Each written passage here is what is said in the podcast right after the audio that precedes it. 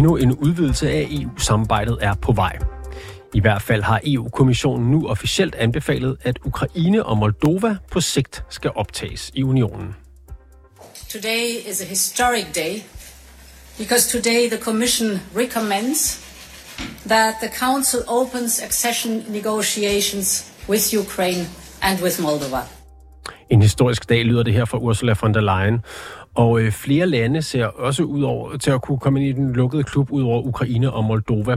Og vi ser på, hvad udsigterne egentlig er for et land som Ukraine i EU. Det spørger vi vores EU-korrespondent om, og europaparlamentariker Lykke Bergur Rasmussen. Du lytter til Konfliktzonen. Mit navn er Oliver Bernsen.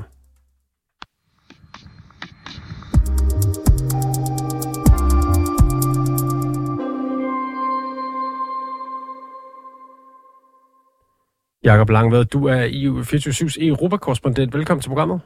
Tak skal du have. Godmorgen. Godmorgen. Øh, hvorfor giver EU-kommissionen grønt lys til, at der kan tales optagelse med Ukraine? Altså, det er jo noget, der i virkeligheden har ligget på tapetet i næsten 10 år med at knytte Ukraine tættere på EU. Øhm, dengang startede den her Majdan-opstand, hvor over 100 mennesker blev massakret, og det var bare en handels- øh, og politisk aftale, som russerne ikke brød sig om. Så det har været undervejs længe, den tættere tilknytning. Nu er der i mellemtiden kommet en krig, som vi alle sammen har hørt meget om selvfølgelig, og det er så en del af en, en, en tænkning om, at man den dag, der kommer en øh, fredsslutning eller en våbenstilstandsaftale, øh, så vil man stå klar til at kunne optage øh, Ukraine i EU, for derved at tilknytte landet øh, mere vestover, så blive en del af EU-klubben. Så, så det er øh, en tanke, der har været undervejs længe, og nu bliver den så øh, lige pludselig meget mere konkret i lyset af krigen. Du siger, at der en dag, når der er en øh, våbenstilstand eller våbenhvile, eller når krigen er slut, øh, kan komme en optagelse af Ukraine i EU. Hvornår kan Ukraine egentlig blive medlem af EU? Altså, der er ingen tvivl om, at det verden bliver i morgen eller i overmorgen. Der kommer jo en, hvad skal jeg sige, en lang proces, der nu går i gang. Øh, et hvert land, der skal optages i EU, der skal man øh, med tætte kamp øh, gå i dets lovgivning igennem. Det er bygget op omkring øh, det, man kalder kapitler. Der er hele 35 forskellige områder, hvor du kan forestille dig, at EU er jo indblandet i alt fra landbrug, øh, forbrugerpolitik øh, til indre marked, industri alle mulige lovområder, som, som man jo i EU-sammenhæng har lovgivet om igennem årtier, og det er meget detaljeret på et relativt højt teknisk niveau, og det skal et land, der kommer ind i klubben, øh, det skal de øh, opfylde og være på omgangshøjde med at også indføre. Så det er jo ikke noget, man gør med et fingerknip. Så allerede det skal man gå igennem og se, hvor langt er de, og hvor langt væk fra er de øh, for at kunne opfylde det. Den proces går i gang. Øh, det bliver ikke øh, hverken nemt for Ukraine eller for EU. Man taler jo om, at, øh, at landene, der kommer ind i EU, skal opfylde øh, nogle kriterier, øh, blandt andet for demokrati, øh, markedsøkonomi, men man taler faktisk også om, at EU selv skal gøre sig klar til at kunne absorbere nye lande. Og det lyder som en øh, lidt gummiagtigt begreb, og det er det også, fordi der går meget hurtigt politik i. Øh, kan man så, vil man så rent faktisk have et land med i sidste ende? Ja, øh, og du er allerede inde på det her, men hvis, man nu, hvis nu man vender den om, øh, er EU så egentlig klar til at optage Ukraine og Moldova? Det er jo et godt spørgsmål. Der er nogen, der vil mene, at det er vi bestemt ikke. Øh, hvad skal jeg sige? Den sidste meget store udvidelse med de 10 øst- og centraleuropæiske lande i 2004, øh, de blev jo også tjekket for demokrati og retsstats ved indgangsdøren, og man sagde, den er i orden, venner. Og så har det jo vist sig, at nogle af dem, i tilfældet Ungarn og Polen, har ligesom spolet tilbage på øh, indretning af retsstaten. Der har været i Polen tale om politisk udnævnelse og dommere. I Ungarn massiv øh, svindel med EU-midler blandt andet. Og også øh, en, en stat, der har sat sig tungt på medierne, hvor man siger, at Ungarn er ikke øh, et demokrati med fri presse mere. Sådan nogle problemer har EU jo øh, måttet tøjle med, og det har vist sig, at vi ikke rigtig har en værktøjskasse til at sige, øh, hvis ikke I gør sådan, så bliver I smidt ud. Ja, den mulighed har vi ikke. Hvordan kan man disciplinere øh, medlemmer, som ikke øh, har styr på for eksempel sådan noget som korruptionsbekæmpelse? Øh, det er et problem, som man ikke har fået løst i mellemtiden, og det øh, risikerer jo... Øh, hvis man kigger på Ukraine i korruptionsstatistikkerne, så ligger det som en af de lande, der har haft store problemer med det. Hvor mindre vi tror på, at det øh, forsvinder øh, på nogle, en, en, en kultur øh, øh, på den måde vil forsvinde ganske hurtigt, jamen så skal EU forholde sig til det. Og en af de måder, man kan gøre det på, EU har sådan en fælles anklagemyndighed, øh, det er sådan det, der hedder et forstærket samarbejde, som ikke alle lande behøver at være med i EU, og det har hverken Danmark eller Ungarn eller Polen valgt. Men der er den mulighed for at sige, at øh, lande, der kommer ind i klubben, altså Ukraine, I skal øh, deltage i den her fælles anklagemyndighed, hvilket så vil betyde, at hvis nu der opstår en situation med korruption og misbrug af EU-midler, som kommer til at flyde til Ukraine i stor stil også, så vil man kunne sige, øh, vi har altså en anklager, der ikke sidder i Kiev, men en, der sidder i for eksempel Haag eller Bruxelles og siger, nu går vi i gang med en sag mod det her. Som andre ord, det der vi har set i Ungarn, hvor ligesom øh, svinden med EU-midler, det bliver der bliver ikke rigtig gjort noget ved sagerne, fordi øh, man er lidt for tæt øh, på dem, der kan misbruge dem, og der er venner i retssystemet. Så sådan en, en situation, som er voldsomt frustrerende fra, fra, fra myndighederne i Bruxelles, at sige, vi uddeler penge, og vi skal se, at de bliver misbrugt, men vi kan ikke gøre noget. Den vil man ikke sætte sig i en gang til. Så det er der i hvert fald en mulighed for at kunne gøre noget ved i tilfældet Ukraine, hvis, og, øh, hvis korruptionsproblemet ikke skulle forsvinde. Jeg ved ikke, optimisterne vil sige, at nu øh, vil Ukraine være meget motiveret for at komme ind i EU, og de skal nok få ryddet op. Og øh, det er selvfølgelig fint, men lad os se resultatet, og jeg ved, at det bliver en debat, øh, som kommer til at køre øh, i, hvad skal jeg sige, nedtællingen til, at landet kan blive medlem. Nogen taler om 10 år, øh, der kan også gå længere. Et land som Tyrkiet har jo forhandlet i 18 år om at komme ind i EU, og vi ved alle sammen, hvor langsomt og ikke særlig godt det går. Øh, jeg tillader mig at tro, at Ukraine er et helt andet land, og der er en anden kultur, men der kan ske meget undervejs. Du nævner øh, korruptionsproblemer i Ukraine. Øh, er man der i Ukraine nu, hvor at, at, øh, at man vil kunne komme med i EU? Nej, det er man ikke. Altså, hvad skal jeg sige, det grønne lys, der blev givet i går, man siger, nu er vi klar til at vil anbefale at starte forhandlinger om at kunne komme med i klubben, hvilket ikke er det samme som at komme med i klubben EU. Et af de ting, der er udstående, det er blandt andet øh, korruptionsbekæmpelsen, hvor øh, der ikke er øh, helt styr på det nu overhovedet. Der er jo en national et, hvad skal jeg sige, et ukrainsk øh, antikorruptionsbyrå, som skal blive stærkere, og det skal have flere øh, større personale og en, en hel række ting omkring det. Der er nogle oligarker, som sidder på en meget stor økonomisk magt, som man også er bange for, og det skal der også gøres noget ved. Så, så nogle relativt politisk øh, følsomme ting i et land som Ukraine, som vil gå ind og pille med nogle magtstrukturer og nogle økonomiske styrkeforhold i landet, som der skal gøres noget ved. Og igen tillader jeg mig at tro, at det ikke er noget, man kan gøre med et fingerknips. EU er jo øh, også stor på landbrugsstøtte, og Ukraine er jo et enormt landbrugsland. Du og jeg har tidligere her i programmet talt om øh, Polen, som var utilfredse med øh, udsigten til ukrainsk korn, der skulle til Europa. Øh, hvordan, øh, hvordan skal EU klare at indlemme et, et enormt landbrugsland som Ukraine i unionen? Ja, det er netop det, der bliver et af de store spørgsmål, fordi at øh, det, der sker, når altså, Ukraine har jo et, et, et bruttonationalprodukt, der ligger på 10% af EU-gennemsnittet, så alt andet lige vil, vil øh, både som et, et relativt fattigt land, men også som et land med en meget stor landbrugssektor, så vil øh, landet, hvis vi kigger på reglerne, som de er i dag, få mulighed for at få en meget, meget stor pose penge i EU-støtte. Og øh, det er spørgsmål, om man overhovedet er villig til det. Øh, samtidig er der jo det, øh, nu snakkede vi før om EU's evne til at absorbere nye lande. Øh, det kan meget hurtigt i politisk sådan forstået, at de lande, der måske i dag får en del, eller en ret stor del af landbrugsstøttekagen, eller strukturfondsmidler, samførighedsmidler hedder det på EU-sprog. Øh, men grundlæggende set er, er det milliarder, der kommer fra EU-budgettet. Når der kommer nye fattige ind i klubben, så er der nogle, der engang var de nye fattige, som bliver de gamle fattige, og det vil sige, at kagen skal deles, og øh, de øh, nyest ankommende fattigste, de får flere af de midler. Det kan godt blive politisk besværligt, for der er altid nogen, der, hvad skal jeg sige, øh, stiller sig meget højt op og råber, hvis deres øh, såkaldt velerhvervede rettigheder lige pludselig bliver truet. Så i den sammenhæng må man sige, at øh, det bliver meget, meget svært øh, med de nuværende strukturer på landbrugspolitikken, og også de budgetter, vi har, hvis de skulle øh, deles ud på den måde. Så det, man taler om, det kunne være måske en gradvist indfasning af Ukraine i øh, den her landbrugspolitik, men samtidig også en reform af politikken, øh, så den måske vil ændre øh, karakter ret afgørende. Men igen, øh, der vil du have nogle af de her såkaldte velerværede rettigheder, folk der vil sige, nej, nah, det kan godt være, det skal forandres, men vi skal altså helst ikke miste pengene. Så øh, der ligger en større politisk armlægning øh, forud, og øh, jeg kan bare sige, at der er 27 EU-lande, og de har alle sammen i princippet en vetoret. Alle skal jo sige ja til, at landet en dag, altså Ukraine en dag, skal blive medlem.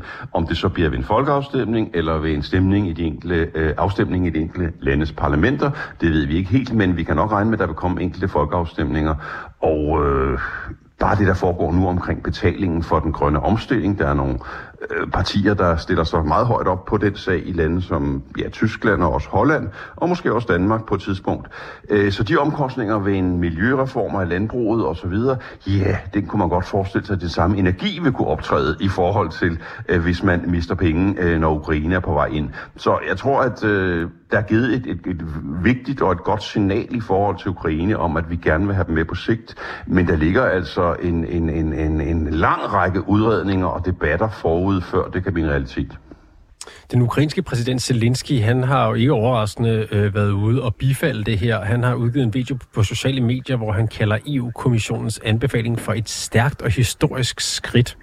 Бажаю здоров'я, шановні українці українки. Сьогодні історія України та всієї Європи зробила правильний крок. Єврокомісія рекомендувала Ja, den ukrainske præsident, han er jo ikke overraskende glad for det her, øh, Jakob Langvad.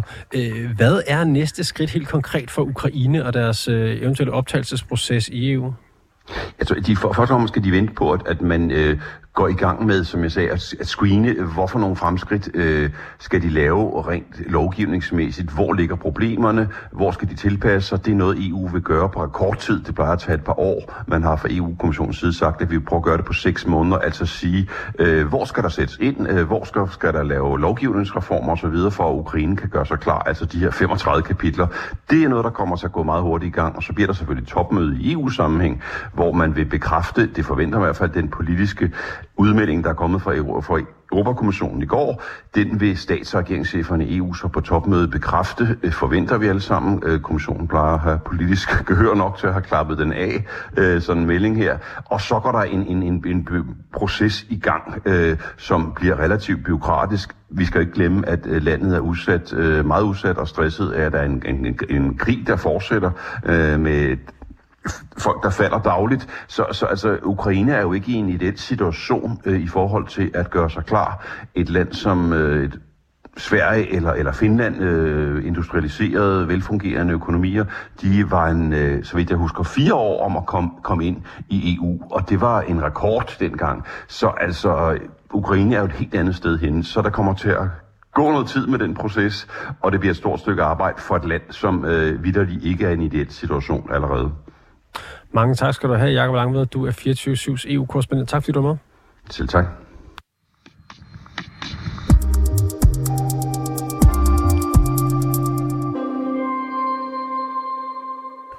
Bergo og Lykke Rasmussen, velkommen til programmet. Ja, tusind tak skal du have. Du er europaparlamentariker for Moderaterne. Øhm, kan EU optage et Ukraine, der er i krig? Svaret til det spørgsmål er lidt svært at svare hverken ja eller nej til, fordi at det, det, der er den vigtigste parameter for, om Ukraine kan optages, det er jo, at de lever op øh, til øh, kriterierne, at man har implementeret den EU-fælles lovgivning, der skal være, at man lever op til retsstat, demokrati, menneskerettigheder og, og stabil markedsøkonomi. Og det kan godt være svært at se, som, øh, som der også lige blev talt om, at øh, et land, som er i undtagelsestilstand med, undtagelsestilstand med kamphandlinger på sit territorium, kan få lavet de nødvendige ændringer til, at man kan blive fuldt medlem af EU. Men, men vi har jo så til gengæld set, at man har flyttet sig rigtig meget på kort tid, også imens man har været i krig, så, så det er svært at svare hverken ja eller nej til, men man skal selvfølgelig leve op til kriterierne, før man kan blive medlem.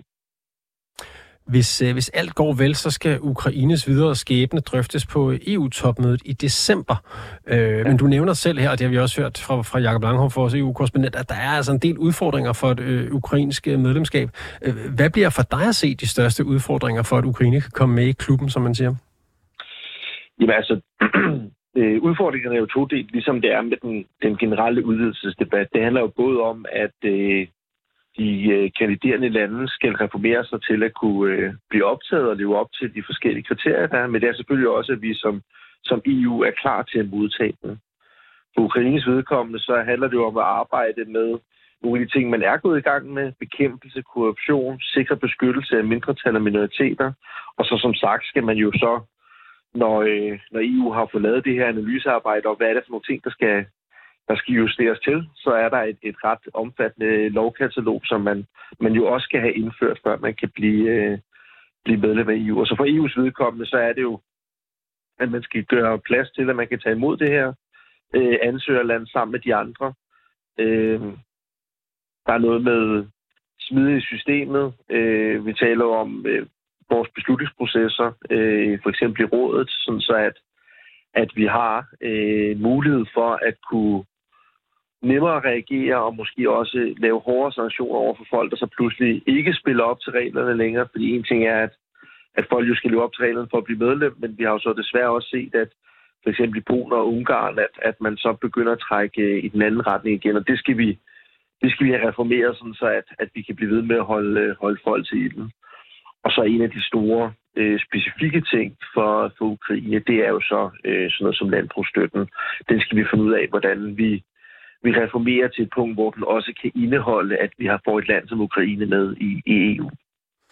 Ja, øh, lad os vende tilbage til den øh, øh, lidt senere, men, men først, at du nævner øh, korruption og minoriteter.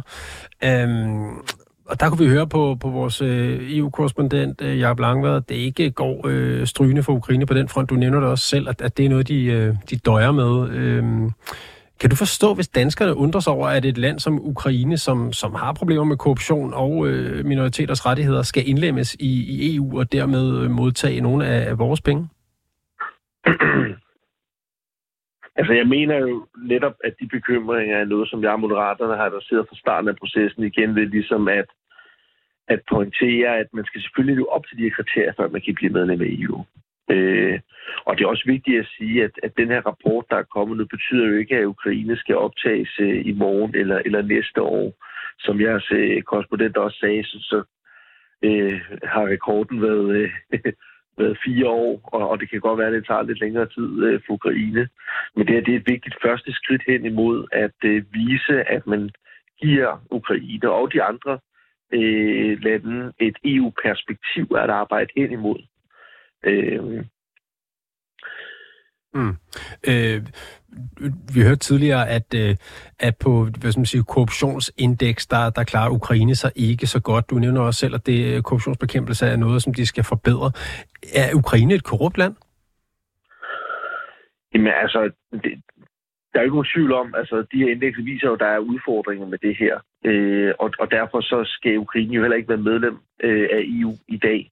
Det er noget, der skal arbejdes øh, benhårdt imod nu øh, kommer vi jo til at afvente EU øh, hvad hedder det, apparatets analyse af, jamen præcis nu hvor vi giver dem kandidatlandstatus, eller forventeligt, øh, hvis, øh, hvis, øh, hvis topmødet bakker op, og det gør det nok.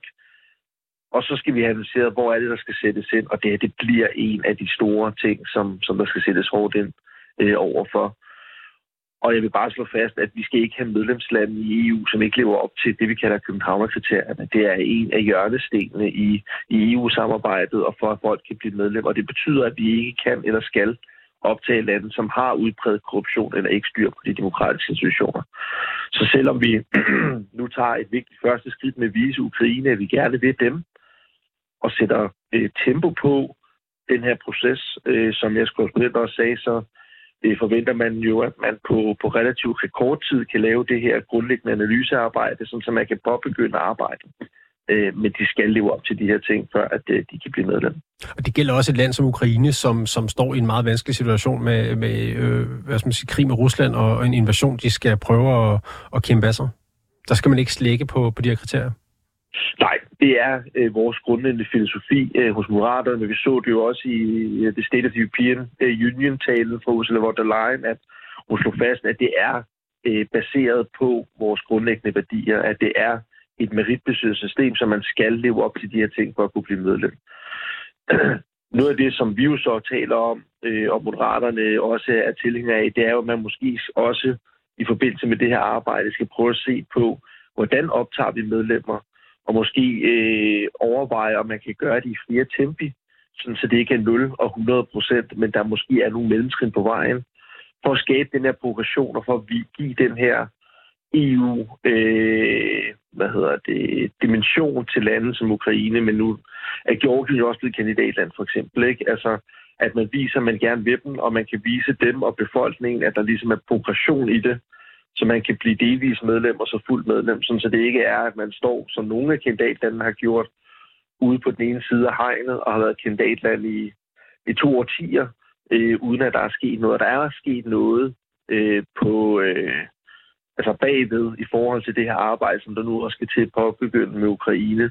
Men, men, men man kan lave nogle, øh, vi foreslår, at man måske laver nogle, nogle mellemstadier for at, at, at vise det her også til befolkningen, så de ikke opgiver håbet om at blive medlem af EU, øh, og øh, i yderste konsekvens måske kunne finde på at, at kigge andre steder hen øh, for alliancer. Ja, fordi din egen øh, partiformand og, og Danmarks udenrigsminister Lars Løkke Rasmussen, han øh, sagde i går til TV2, at øh, Ukraine er blevet efterladt sådan et eller andet sted i en gråzone mellem Vesten og Rusland, og derfor så var det øh, for ham vigtigt at, at prøve at få indlemmet dem i, øh, i EU.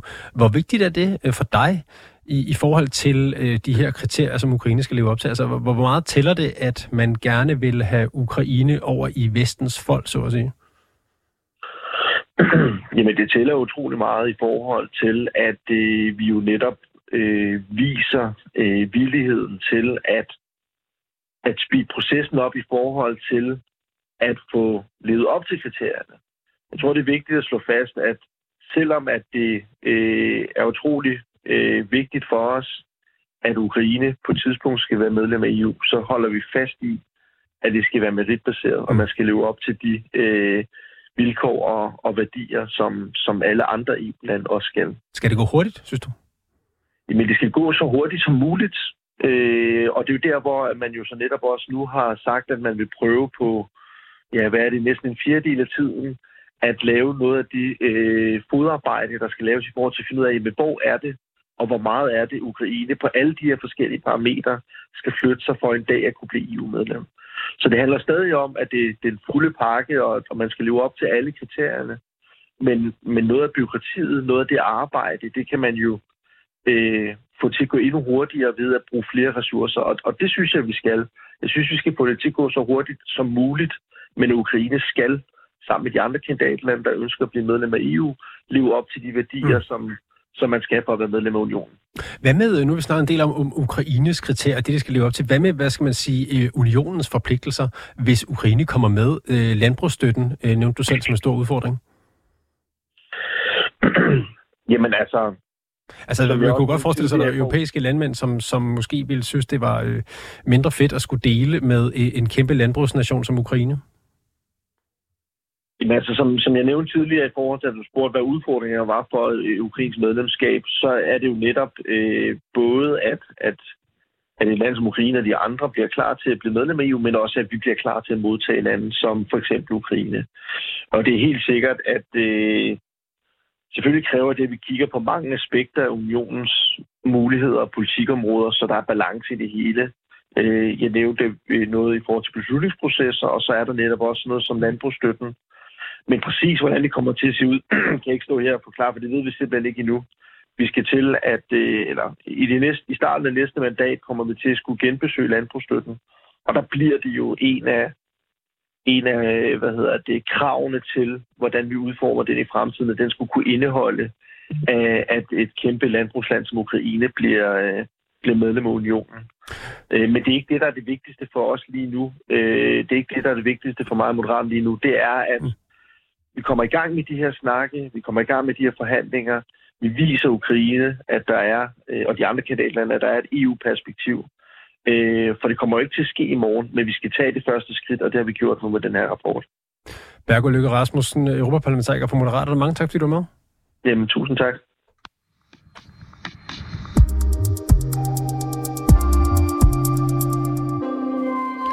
Du har lyttet til dagens afsnit af Konfliktzonen 24-7's udenrigsmagasin. Mit navn er Oliver Bærensen, Samuel Kro Larsen produceret og Sofie Ørs er redaktør. Du kan lytte til programmet direkte mandag til torsdag fra 8 til 8.30, men du kan også finde programmet som podcast.